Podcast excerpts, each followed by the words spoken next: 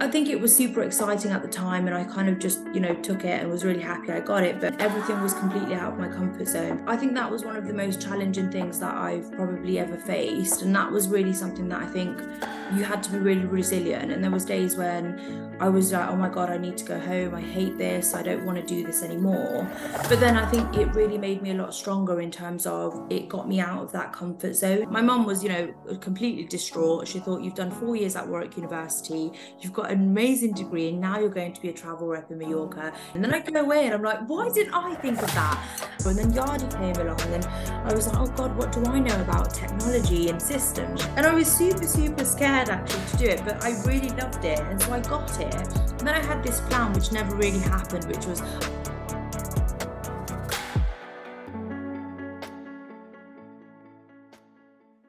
Hi, Megi. Thanks so much for joining me on the podcast. Um, same first question as you've listened to a couple of episodes already. You'll know what it is. What's the hardest change that's happened to you in your life? So, hi, Gareth. Um, so lovely to be on your podcast, first of all. Um, I think one of the biggest challenges is probably, um, I guess, first of all, moving to London after kind of um, living in the kind of this bubble in Coventry. And I went to, you know, in terms of where I grew up, I grew up in Coventry and I went to Warwick University. And that was really, you know, a big change for me. But in the sense of, you know, if anyone's familiar with Coventry and Warwick, is very, very close to home. And, you know, I still had all of my comfort around me. My mum was really close and she could always come and, you know, help me with things. And, you know, university is quite a challenging part of your life anyway, because you're trying to find your feet, trying to find who you are and I think, you know, in then once I kind of finished that, I didn't really know what I wanted to do. So I, first of all, I went and I did a little stint in Mallorca as a travel rep with Thomas Cook, which was interesting to say the least. It taught me a lot of different things. But then, you know, I came back and I wanted to kind of, you know, start my career in something. And I decided to take up a graduate program in London with Premier Inn, it was actually a new concept. It was Hub by Premier Inn, which is essentially, I don't know if you ever stayed in one, but it's essentially like the more kind of tech driven sister brand of your Premier Inn. And I think it was super exciting at the time. And I kind of just, you know, took it and was really happy I got it. But I think actually moving to London and having to stand on my own two feet was really difficult. And I think no one really prepares you for London living, number one, which is, you know, this crazy, busy, huge city. And I think the other thing is as well that in terms of things like the living situation, everything was completely out of my comfort zone because I was sharing with strangers, I was sharing in a house of five having to do everything by myself and navigate around London first of all. So that was I think that was one of the most challenging things that I've probably ever faced and that was really something that I think you had to be really resilient and there was days when I was like, oh my God, I need to go home. I hate this. I don't want to do this anymore. But then I think it really made me a lot stronger in terms of it got me out of that comfort zone. And even though I found it challenging a lot, I think it really prepped me for kind of where I'm now going into my career and also, you know, moving out of that kind of bubble that I was in, not having all of that comfort, it really pushes you to be stronger as a person. So what was what was most difficult about about making that move, you know, living with strangers as you said? Yeah, so I think it was really the fear of kind of the unknown, to be honest, initially, because I didn't know who they were. I got this sort of crappy estate agency who didn't really tell me much. I went and saw it once and didn't really ever see it again until moving day. And I think that was really hard. And I think there wasn't really any kind of so the people that I lived with, they were great, but they were kind of really into that kind of London living where I think we are guilty sometimes of we're so caught up in our own lives that there's not really any other time. And I'm guilty of it as well. We don't kind of sit back and like see, is anyone struggling? Does anyone need any help? And they were very much like that, you know, busy working individuals. We all had different routines and all of that. So I think that was the most difficult, trying to actually, you know, find somebody that I could have as support in terms of telling me, you know, where things are or how things work here. And I think the other thing that was really difficult is that as part of the graduate program with Premier Inn, and I think it's a great thing in hindsight, but you have to basically do all of the roles that you're going to eventually manage. So you had to do kind of two months in each role. And my first role was housekeeping in hotels. And as you can imagine, it was just kind of exhaustion, it was tiredness. I was doing the exact same kind of shifts and patterns. And I think that was just really overwhelming because when you kind of graduate university, you think, oh, I'm going to go into a really amazing office job and I'm going to, you know, dress smart and things. And actually, the reality of it is, especially if you go into hospitality, that isn't the case at all. So I think it was just adjusting to that and kind of managing what my expectations were to then what reality was. Yeah, so um, I did a year in uh, in hospital. Well, I spent many years in hospitality, but I did a year in hospitality doing my degree. You know, doing a sandwich degree, and and I always remember that uh, well, I thought I was fairly good at most roles, and then I went to housekeeping, and I was just dreadful at it. I, so difficult. It's really, and I applaud anyone in that role because it's so physically and mentally demanding. And I think, you know, we take it for granted sometimes, and you can be so quick. When I was in, you know, the managerial role then at the hotel, I was kind of like trying to empathize with them more because I'd done the role. So if there was, you know, a little scarf or if there was a dust mark and so on, you, you have to just really have that kind of in you. And I think the only reason I was empathizing so much with them is because I did it and I know how hard it it is. Otherwise, I just think I would have taken it as, you know, okay, they're not really doing a great job, or, you know, so I think it's really important that we all do something like that in our role where it's you don't just start straight at the top and managing because I don't think you can manage people if you don't understand what they have to do on a day-to-day basis. I think that's great advice. I think so going back obviously you said you grew up in Coventry and then then went to Warwick. Did you live out or did you live at home when you were studying? So, funnily enough, I actually lived out in my first year. I lived in uh, kind of campus halls, and that was great, you know, meeting a lot of new people. And I was really conscious that I wanted to do that because I didn't want to, you know, my sister actually did a similar thing, and she'll say I copied her and everything in life, but that's not true. Um, but she did actually do a degree, the same degree as I did at university, and she lived in. And I just, I, I saw that sometimes she was missing out on things, you know, like she'd have to come home at X time because maybe the public transport or one of us would have to give her a lift. So i was really conscious that i wanted to be part of that kind of first year. And you know you have that mentality that you have to make your group of friends in that first year otherwise you'll be alone in the next years of university. So and that's not true by the way at all. There's people that you meet and come and go the whole time. But i did live out. And then in my second third and fourth year because i did a joint honors um, i lived back home um, but you know i got my driving license and i was able to do all of that stuff but it's such a different experience. Would you change that now? You know, having would you live out the whole time live at home the whole, t- mm. whole time so I think actually I would probably whoever and also if anyone's listening to this that has gone through or is going through that, I would say I probably made the mistake of having my university a little bit too close to home. I think I still had that comfort and that bubble so close to me that I didn't fully, you know, be out there and I could always go running back to my mom and so on. So I think the the only thing I would say that I would change is that I would probably move where I choose to, you know, have my university simply because I think when you're close to home, it doesn't let you get that full full experience because you know Leamington Spa was where we'd go out, and for everyone that was so new, but that's so close to where I am, so I already knew. So I think that would be what I would say, and I would say you don't have to live out the whole time. I think I know with the cost of living and everything, it's actually getting really really competitive now, but I think at least try a couple of years or even just one, like I did, to live out and really just learn to stand on your own two feet. Yes, you did that when you when you moved to London. So you you chose to do business and law. Why did you why did you choose that?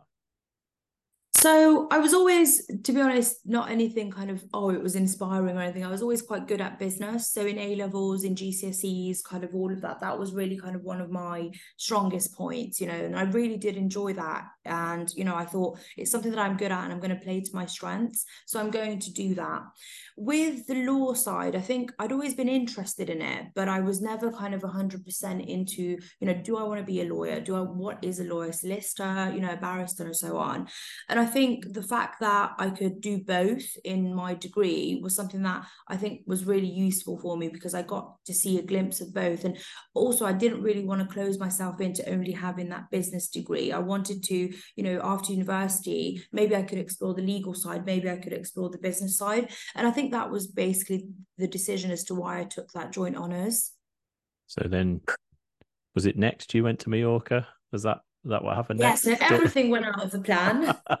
the whole life plan that was made up throughout university absolutely went to pot.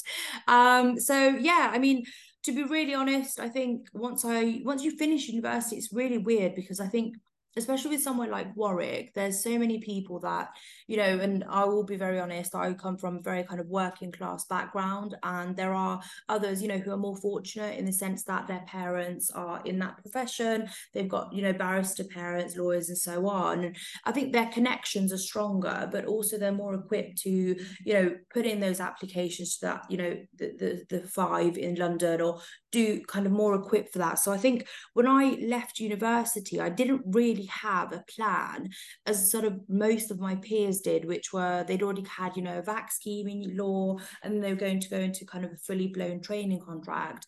I didn't really have that. And I think I wanted to do something which was completely different that didn't require me to put any pressure on myself in terms of I have to be somewhere that everyone else is.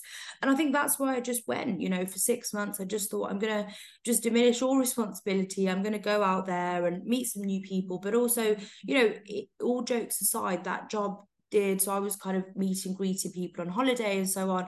It did actually teach me a lot of communication skills and it opened me up to people that I would never have otherwise crossed paths with because you know your circle of friends at school your circle of friends at university you don't ever you know go ahead and meet a couple maybe 60 70 year old couple sharing their life thoughts with you because it just doesn't happen unless it's in your role or you you stumble across them. So I think you know even though it's a lot of people laugh when I say it I actually think in terms of life lessons learned it was a really eye-opening experience. It's funny like you talked about throwing yourself outside of your comfort zone and we'll come on to you know other roles you've been in. But you know as i read your story it feels like you're constantly throwing yourself out of your comfort zone even though you you said you found it quite difficult. Was it like that when when you were out there with thomas cook yeah, it was. I mean, imagine, you know, going to Mallorca, and I'd never even been to Mallorca, by the way, before this point. And you know, you get you get picked up, you get given this uniform. I even had a car. God knows how they trust me to drive it on the other side of the road. Um, and basically, there, you know, you have to go out there and you have to, you know, provide that service and you know, selling the trips and things like that. And that was, you know, really different for me because I'd never done anything like it before. But I actually loved it, and I must admit, you know, and when we talk about the other things that I've gone on to do, I always have this thing in my head that sometimes I feel like I'm going to do something completely different to what I do now because it will teach me something new. And even if it doesn't work, if I get fixated on something, I have to do it. And it's not that, you know, I want to, you know, make my life a living hell or anything like that, but it's more that I think we need to keep changing. We need to keep pushing ourselves into these situations in order for us to be, you know, to, to know how to deal with anything that comes at you in life. And that's really why I did it. And my mum was, you know, completely distraught. She thought, you've done four years at Warwick University, you've got an amazing degree, and now you're going to be a travel rep in Mallorca. You can imagine. She was so distraught but you know and then i came back and she she was really happy for me and i didn't actually have a lot of contact with them when i was out there so i would call them and things but they didn't come out and i didn't come back. Um and and i came back you know different. I was more mature. I was more ready to kind of do you know adult things in the world. So yeah. And again we'll come on to the other roles but one thing that struck me from from reading all the roles that you've done including your current one again which we'll talk about later is they've always been customer facing. So, you know, whether that be Premier Inn, Thomas Cook, Homes for Students, and, and currently with Yardi, it always feels like you've been customer facing. Um, yet you studied law and business at university. So I wonder where that comes from to, you know, that sort of that you know, customer facing, you know, you're either one of those people or not, right? You know, mm. you know, like you end up in a customer facing role you know were your parents in in similar roles or you know how did, yeah. how did you come to do that So I think my, my parents. So my mum is definitely. I'm definitely. You know, my mum's daughter. We are very similar in personality, and she's always been in kind of customer facing roles, and she's very much in um, the care sector. So she works with you know people with um, learning difficulties and, and things like that. And you know, I always admired her for the work that she did. And before that, she was in kind of hospitality type things. My dad was complete opposite. He's very kind of you know in himself, doesn't really socialize and engage. And I think the one thing that I've always loved since I was little is that I love to be around people. I love to speak to people.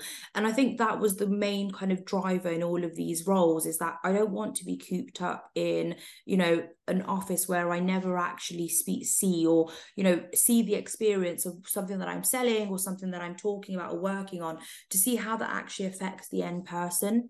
So I think being in those customer roles, first of all i love to speak as you can probably see but also i just i think i just learn a lot from i'm kind of like a, a sponge. I take a lot from other people and i think that's what i'll always sort of do and that's what i've always been drawn to.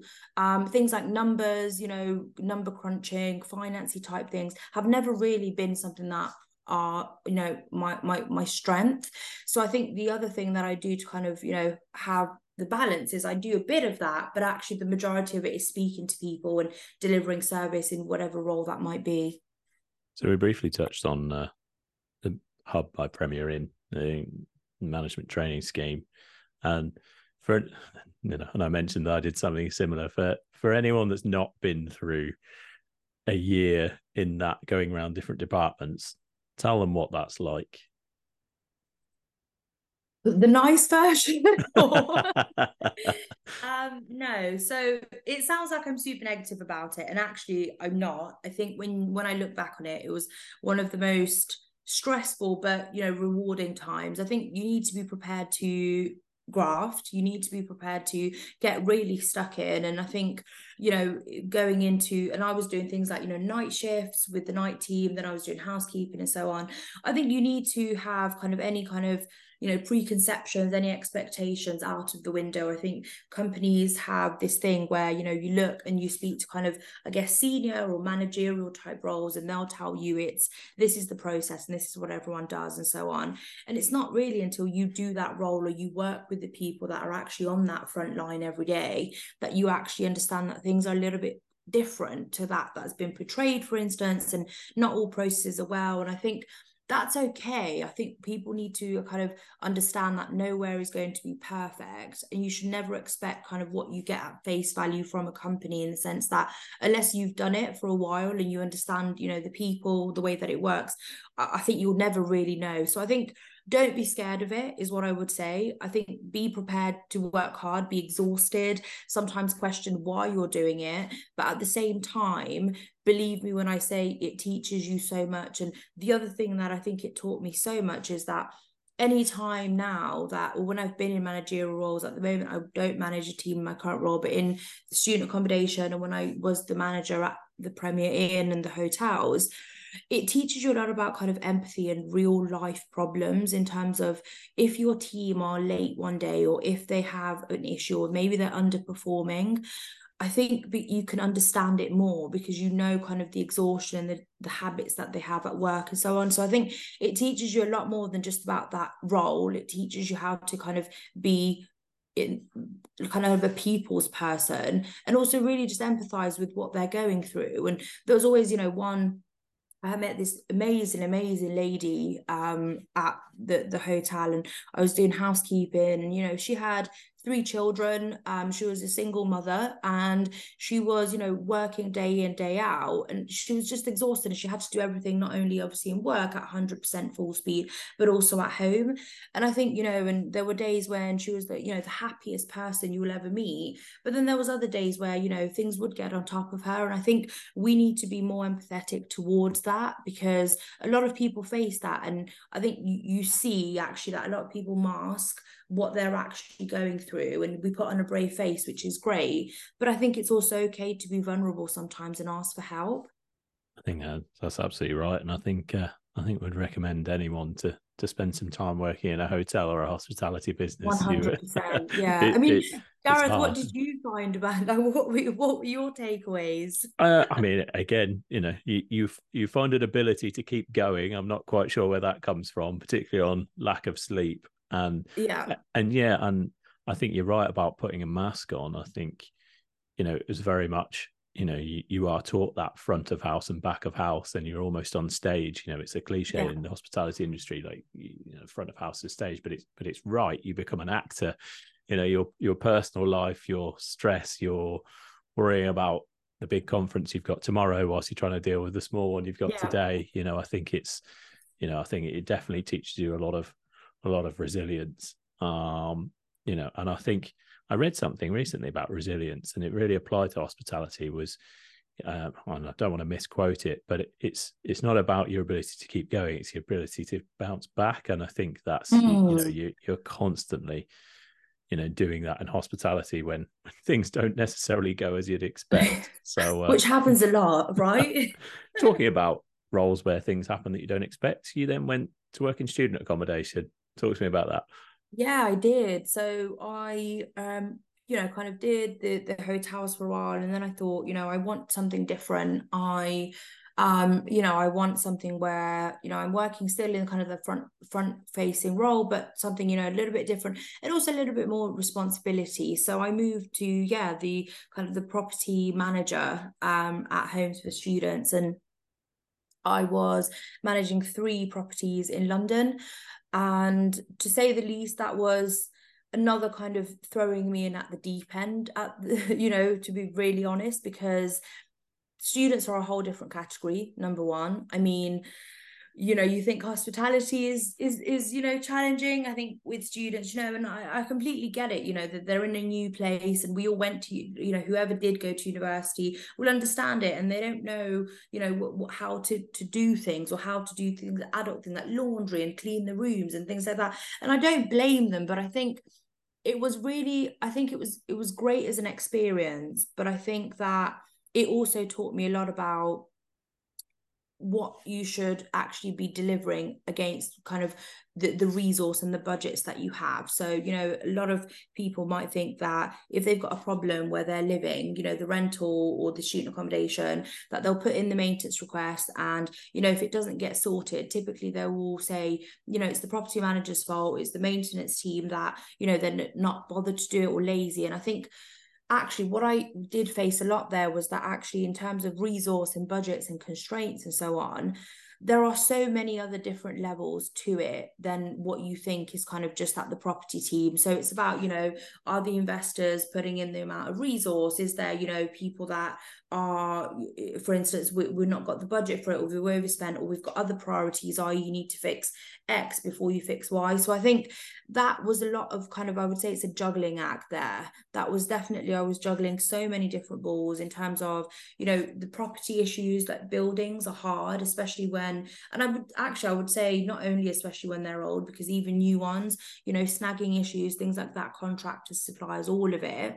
But i think the other thing that was really difficult is also kind of trying to deliver for those students. And i think it's different in a hotel because in a hotel you know they come and go they'll be there one two nights maybe a bit longer and then you know they'll, they'll leave and maybe you know you've managed to change their view of your hotel in that kind of two three days or not. But with student they're living there all the time and i feel like there was a greater responsibility to ensure that we were doing what was best for those students. And you know mixed in with kind of your maintenance and your property issues were also things like mental health of students and it was things that i was never never exposed to in the hotels. And you know there there's a lot of things like you know counseling services that were coming in and it was brilliant to see all the support.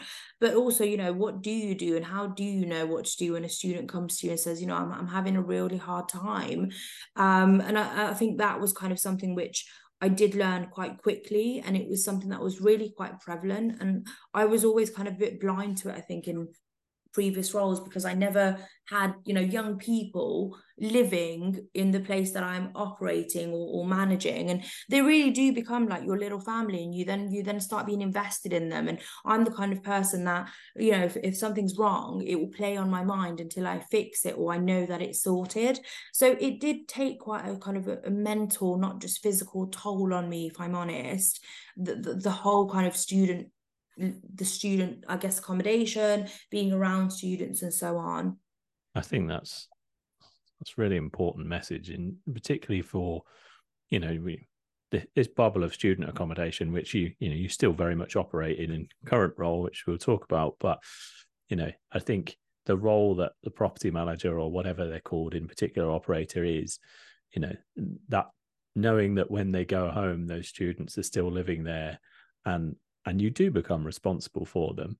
Um, yet you're also a landlord, and you just you know yeah. you're, uh, you're renting rooms to people. It, I think that line of responsibility is really hard to tread, um, and I think those that that are good at it tend to tread the side that they look after the students you know, as much as they yeah, possibly exactly. can. So then you went to work for Yardi in a tech role. So again, another pivot, perhaps out of your comfort zone, perhaps not. Mm. So so how did that role come about?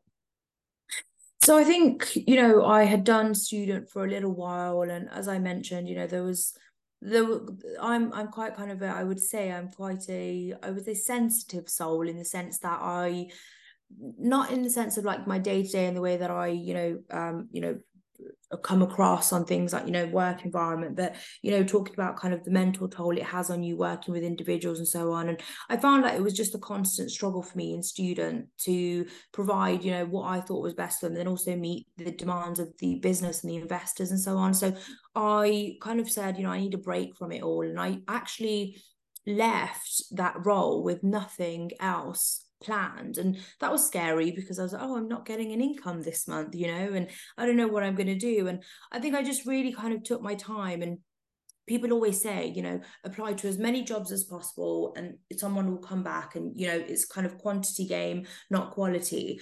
And i actually didn't take that advice at all from a lot of you know my friends who were saying it because my idea was that i left that role because i wanted something better for me. I don't want to just go into something else because it's all that there was. And i was lucky you know i was fortunate. I had a little bit of savings so i could get by a couple of months. And i really just kind of you know spoke with recruiters recruiters first of all and recruiters are i would say on the whole the ones i had were, were great. I mean some of them are a little bit i would say a little bit pushy at times a little bit kind of they try and draw you into things which perhaps you hadn't really you know kind of thought about before. So you'll say i want to do x role and then they'll give you something totally different and you're like mm, not sure if it's for me. And then i think if you you get to the point where you're like right am i going to take this because i need a job or am i going to be stand true and firm to what i said at the beginning which is i want to move when it's right?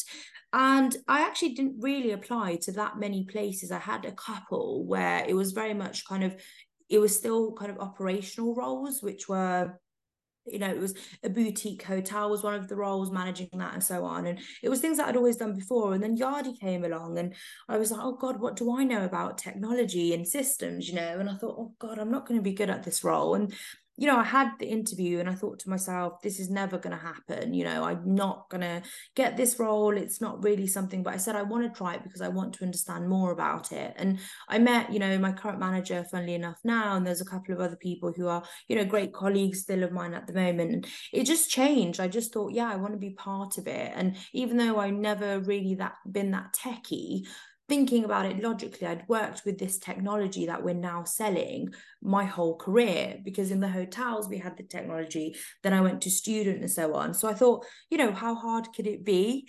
Um, and yeah, I never really looked back. And I've been here coming up to four years now, which is scary but yeah the story is always you know when people say you know have you always been into tech? And do you you know did you always know you wanted to do this? And there's no point lying about it you know. No i had no idea. And actually i've just fallen into something which i'm quite good at now. Um and it was the good best decision for me. But i think that's really important to anyone also listening though that you always have kind of in your mind something that I think you think you're good at, and then you want to do it. But I think don't ever kind of shy away from other opportunities which are a little bit different because actually it could grow into something which is great. And i think that's really important because if i hadn't done that i wouldn't be in the role that i am today. You said you weren't very techy are you techy now? No. Um i'm getting better but i would say as well you know in terms of techie and what we do at Yardi, you know, and, and you you'll know kind of the system, and I won't kind of go into any of the techie side. But I think it's not really about being techie. It's about knowing how you can use a software to actually help you in your day to day, you know. And I look back so many times when I show other people Yardi products and they're like, actually, that would really help us. The first thing I think when something new comes out is, God, I wish I had that when I was in, you know, the student accommodation role, or I wish the maintenance guy had that app because it would have helped him. And, you know, and, and I still think about those individuals, you know, and more that we could have done from a tech perspective. But, you know, it's one of those things, it will keep growing and it will keep changing. And, you know, in five years' time, there'll probably be something that will do all of it for us and we won't need to think about it anymore.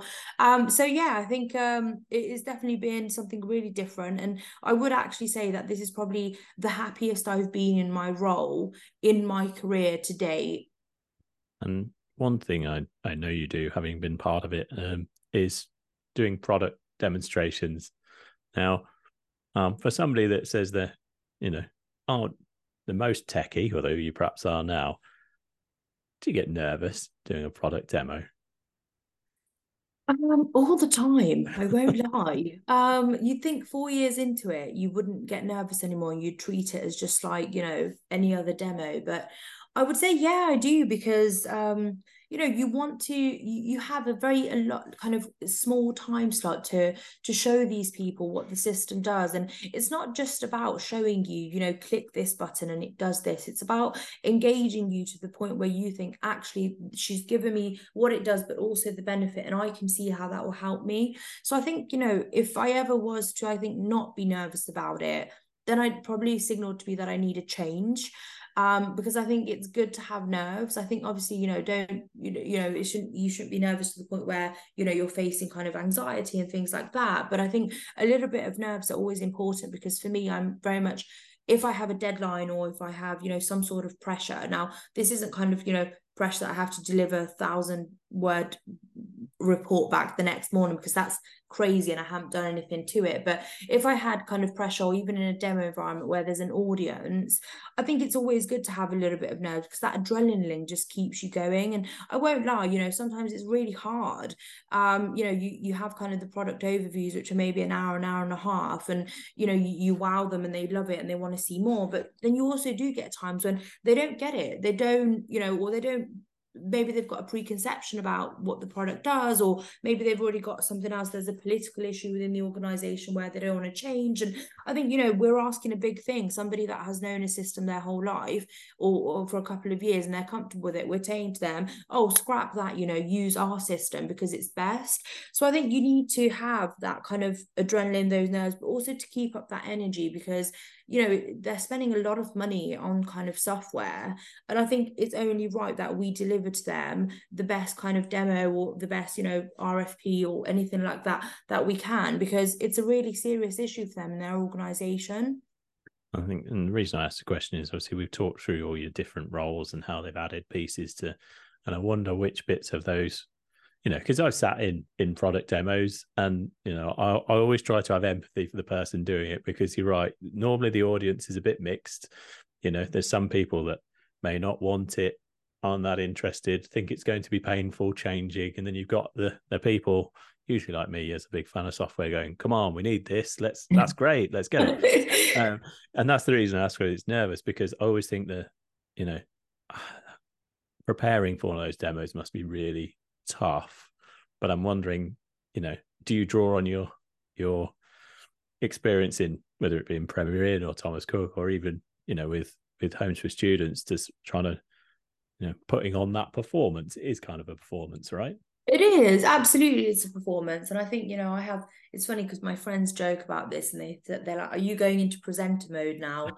and I'm like, "Okay, don't disturb me. It's presenter mode." And it's you know it's not about putting on like you know a, a fake conversation or dialogue but it is very much a show you know and i i always say to people especially you know whenever you're presenting you will all, always have nerves so for instance that and i can draw upon other experiences so funnily enough with thomas cook you know i had to pick people up from the airport and you know when you go on the coach and they tell you you know welcome to mallorca and this is you know on the left you have xyz and so on. You know that was nerve wracking for me. I was like what if they don't you know don't understand me? or what if they hate me? and things like that you know always these things in the back of your mind. And i think it's only if you like you have to practice it and practice it and practice it. I think if you shy away from opportunities to do it and i mean my job doesn't let me do that now but i think for anyone listening who doesn't have a job where they're presenting all the time i think it's really important that you take the opportunities if you are given them or ask for opportunities to speak in public or to an audience of people because i think it helps you with your confidence number one. And you know no one is born with confidence in the sense that no one knows how to present or no one knows how to you know pronounce the words or say you know you have to pick all of this up. And i think the only way you'll learn is if you do it a lot of those times. And the other important thing of that is that if you are scared to do something I think the more you do it, you can start controlling those kind of nerves or that anxiety. And don't get me wrong, I get it all the time. You know, we I had to present last year to in our annual conference, YASC. Um, and I was in kind of the opening session, and there was a lot of more kind of senior people with me. And, you know, I look up to them. They're, you know, people that I want to be like one day. And I was asked to do it. And I was like, oh God, are they sure they've got the wrong, the right person and so on? But, you know, I did it and I was super scared. And the night before, my nerves were, oh God, what if I say something wrong? But actually, it doesn't matter because people don't hang, hang on to a word you didn't pronounce right. People don't do that. In fact, actually, what I think is people want to see someone who is engaging and you could say anything to them. As long as you're engaging them i think you've got them. I think that's right. And it's you know i've said before on this podcast that when i go back and edit afterwards i never really edit what the guest says. It's always if i've said something and i'm getting better at that trying to overcome that you know sort of but but yeah just you just need to talk. And as long as you're engaging with people i think that's absolutely right. So so talking about yardi um you know we were talking before before we start recording about how you know people associate Yardi mainly with residential in the US. Mm. Um, how is it growing in the UK now? Yeah, so I think um, I mean I mentioned a few times about how I have been here for coming up to four years now, and I think even in the time that I've been here, it's changed massively. So for anyone kind of that is familiar with Yardi, essentially what our I would say the core offering is is very much you know our messaging is that it's one single database it's one solution. And before you know that we had a lot of kind of we had Voyager which was kind of your and I would like to think of Voyager as kind of the the, the kind of the bread and butter of what we did which was you know hardcore kind of accounting financial reporting and so on. And that was really really great. And I think the problem was that we we've kind of seen though is that you know there's users that don't necessarily need to have that view. There's people that want to just see a snippet of information about that property where it's the maintenance where it's you know the leasing team where it's someone that's going on the property website. And that's really kind of where the technology is being driven into kind of these user friendly dashboards where I don't need to, you know, digest loads and loads of information before I can access what I need. I can have a dashboard which is, you know, visually nice to see. I can click into the information, I can drill into it as quick as I need to, depending on what my role is. And I think that is kind of the main place that we're headed to with the products in terms of that user experience and the ease of use. And then the other thing, you know, as I mentioned when we were kind of just talking before, you know the dialogue now is that we are very much trying to strengthen and stabilize more and more the product which is you know in residential. Now in residential we i started off and we were kind of you know building on i guess the build to rent products so things like the marketing and the leasing. But actually i think now we're coming to a point where we've done that and we've done it really well but actually now you know in terms of we've got student and co-living and kind of all of the other variances of, of residential and rental in the rental sector that actually now we're really well equipped to kind of have solutions for our clients which either focus just on that you know kind of student or build to rent and so on or also that mixed portfolio. And we're seeing a lot of that clients, you know, saying we've got built to rent, we want to do student, or we've got a student, we want to have a little branch of, you know, private rented accommodation and so on. So I think that's where the product's headed and it's really exciting time because the development team are working super hard in terms of you know making the changes trial and error you know some things aren't always going to be perfect but those are then of course you know gone into testing and multiple times and so on so i think we're trying to do things now which are kind of more UK led, as opposed to some people thinking that we develop only in the US and then it comes down to here. And I think that's the one thing that I think is really important that actually, for instance, with student, student in the UK is very much being led by what is happening on the ground in the UK, talking with people within the sector, some of our clients who are using the product, really being a dialogue and a partnership with them to learn what they need, as opposed to it was developed in the US and it's trickling down. It's actually this, the UK is what's driving that at the moment. So can you give us a sneak peek of anything exciting that that Yardi are developing at the moment that you're allowed to talk about, of course? that I'm allowed to talk. Yeah, absolutely. So um, we have at the moment we are working on launching our automated. Um, it's called chatbot actually. So using things like you know, and I don't know if you've been on Chat GPT, and I I I went through a time when all I was doing was trying to quiz it and ask it questions and things, and you know, and people are doing crazy things on it, like write me an essay and things like that. So we're essentially you know kind of on that kind of same line as automated communications and using artificial intelligence, um, we are actually launching something which is basically a chatbot which enables for on your marketing websites or for residents, whoever that may be, that actually what they can do is they can go ahead and get information quickly. And that could either be you either want to speak to a human because that's still super important. And the worst thing I have when I go into a, a website is, you know, bot saying, I don't understand the question. Um, so we have two options, which we're basically throwing out, which is either you say, I want to speak to someone live and you have a dialogue with them back and forth um, online or via text and so on, or actually for things like can I, where can I schedule a tour or where can I do XYZ, there's a bot which actually helps to not only give you an answer quicker, but also actually what that bot is doing is it's constantly learning from what it's being asked. So it's using artificial intelligence but it's also using what our clients and you know whoever that is what their kind of faqs and commonly used questions are to get better answers to give them stronger kind of answers to questions and things. So yeah watch this space. Artificial intelligence is not just chat gpt and it's definitely something that we are embracing. So it's come a long way since Voyager. Uh, now we're talking about chatbots and, and AI. Um, so, it's a bit of a double-edged question. So forgive me, but if there was one thing you're campaigning for the development team to to uh, design or implement, or is it something customers are asking, particularly in the UK? What's the one thing that you're campaigning for uh, for hmm. to be developed?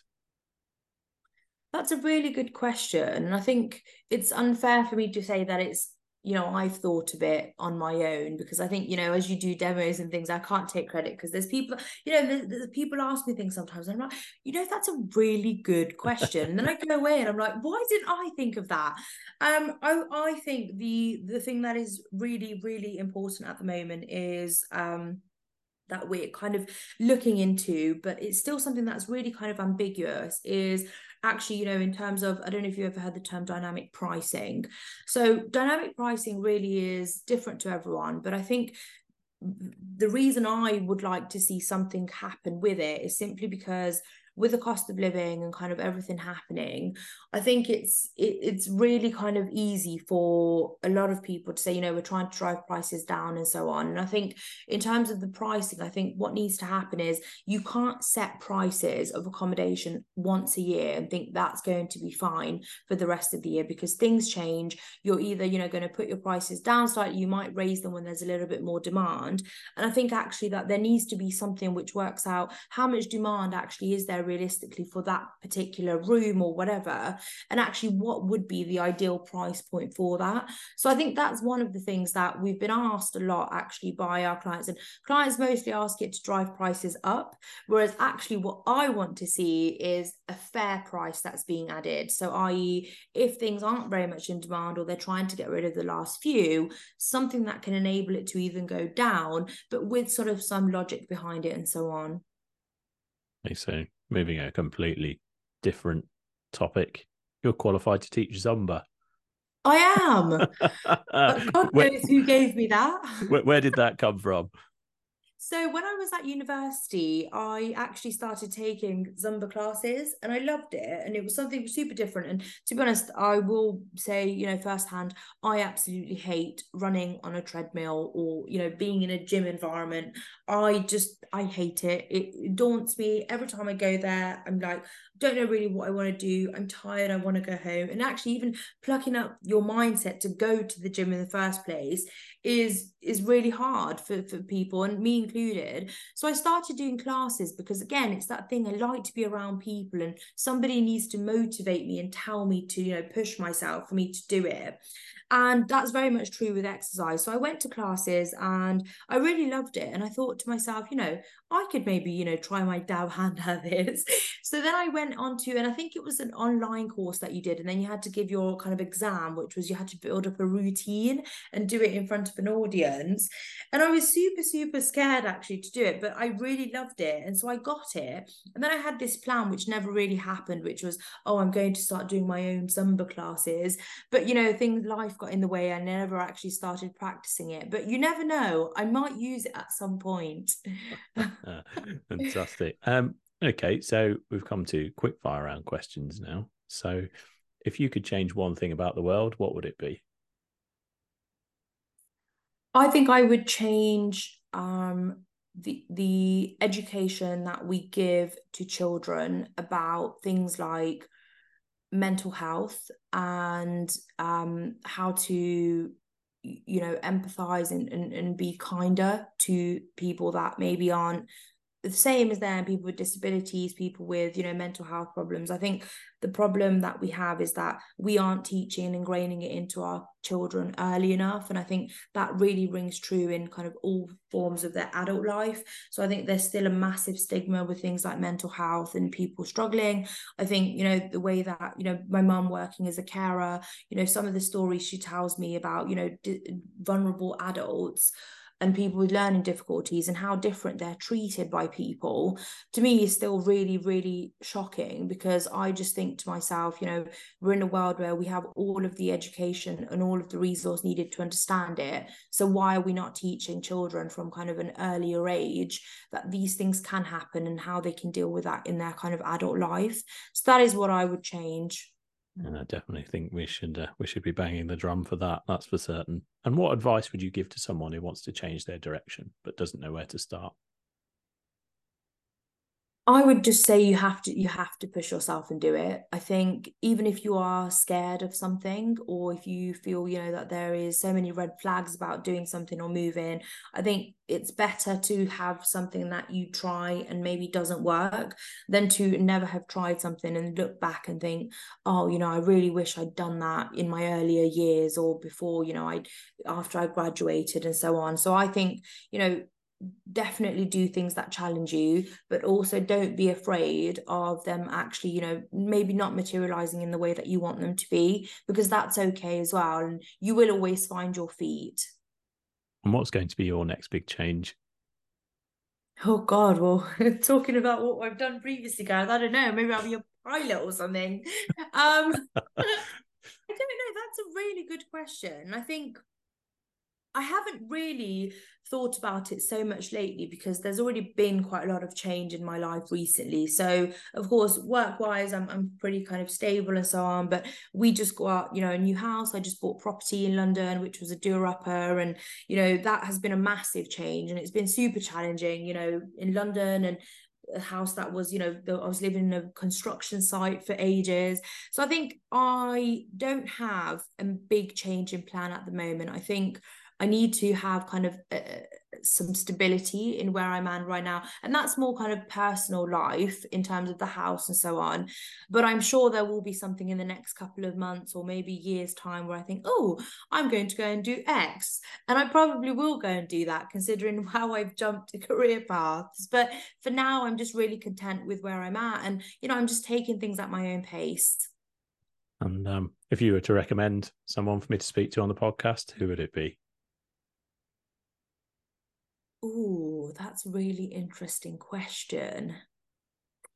Now, I'm going to be biased and actually use somebody from my organization.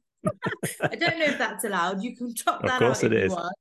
But I would say um, Neil Gemassmer, who is our, uh, who's basically um, my, I would say senior. He's essentially he's our uh, vice president, and I would say he is a absolute wealth of knowledge in terms of not only the industry, but he's really really interesting actually. So I think that should be the next person on your list. Oh, and I'm sure he'd be more than willing to do it as well. we'll certainly reach out to to Neil and see if we can get an episode recorded.